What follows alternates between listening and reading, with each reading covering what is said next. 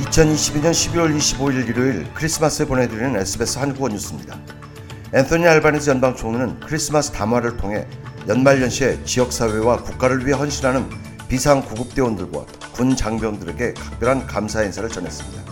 알바니즈 연방 총리는 주변에 불우이웃을 돕는 정신이 크리스마스를 더욱 의미 있게 하며 이 기간에도 국가와 지역사회를 위해 봉사한 많은 사람들이 있음을 잊지 말아달라고 당부했습니다. 한편 피터 더튼 자유당 당수도 성탄 담화를 통해 사랑하는 사람들과 함께하면서 주변의 외롭고 소외된 사람들을 돌봐달라고 당부했습니다.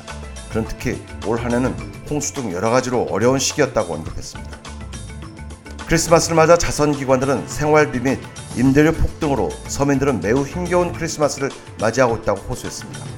웨슬리 미션의 스투 카메론 위원장은 그나마 축제 기간을 맞아 불우이웃을 돕기 위한 수많은 자원봉사자들이 크리스마스 정신을 구현하고 있고 불우이웃을 위한 무료 크리스마스 오찬에 역대급 인파가 몰릴 것으로 예상된다고 언급했습니다. 카메론 위원장은 크리스마스에는 주변의 불우이웃을 먼저 생각하는 시간이다라고 당부했습니다. 러시아가 크리스마스 이브에 우크라이나 남부도시 헤르손에 무차별 폭격을 퍼부어 최소 10명이 숨진 것으로 로이터 통신이 보도했습니다. 블로디미르 젤렌스키 우크라이나 대통령이 날 자신의 소셜미디어 계정에 헤르손에서 불타는 차량과 거리의 시신, 파괴된 건물 사진을 올린 뒤 소셜 네트워크는 이 사진들을 민감한 컨텐츠로 표시할 가능성이 높지만 이것이 우크라이나와 우크라이나인들이 실제 직면한 삶이라고 밝혔습니다. 젤렌스키 대통령은 이것들은 군사 시설이 아니다. 이것은 테러이고 위협과 쾌락을 위해 죽이는 것이라고 덧붙였습니다.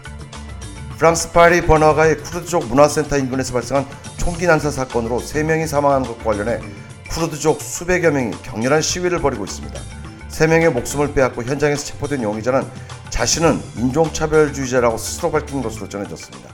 프랑스 파리 레퓌블리크 광장에서는 이날 쿠르드족 수백 명이 현수막과 깃발을 들고 진상규명을 촉구했고 경찰과 충돌이 발생한 것으로 현지 언론들은 보도했습니다. 남호주주 머리강 유역 일부 지역 홍수 상황이 악화하고 있습니다. 당국은 향후 72시간 이내 총 4천여 채의 가옥이 침수될 위험에 놓였다며 만반의 대비를 촉구하고 있습니다. 당국은 향후 72시간 동안 하루 유수량이 총 190에서 220 기갈리터에 도달할 것으로 경고했습니다. 남호 주주에서는 이미 1100여 곳이 홍수로 침수된 상태입니다.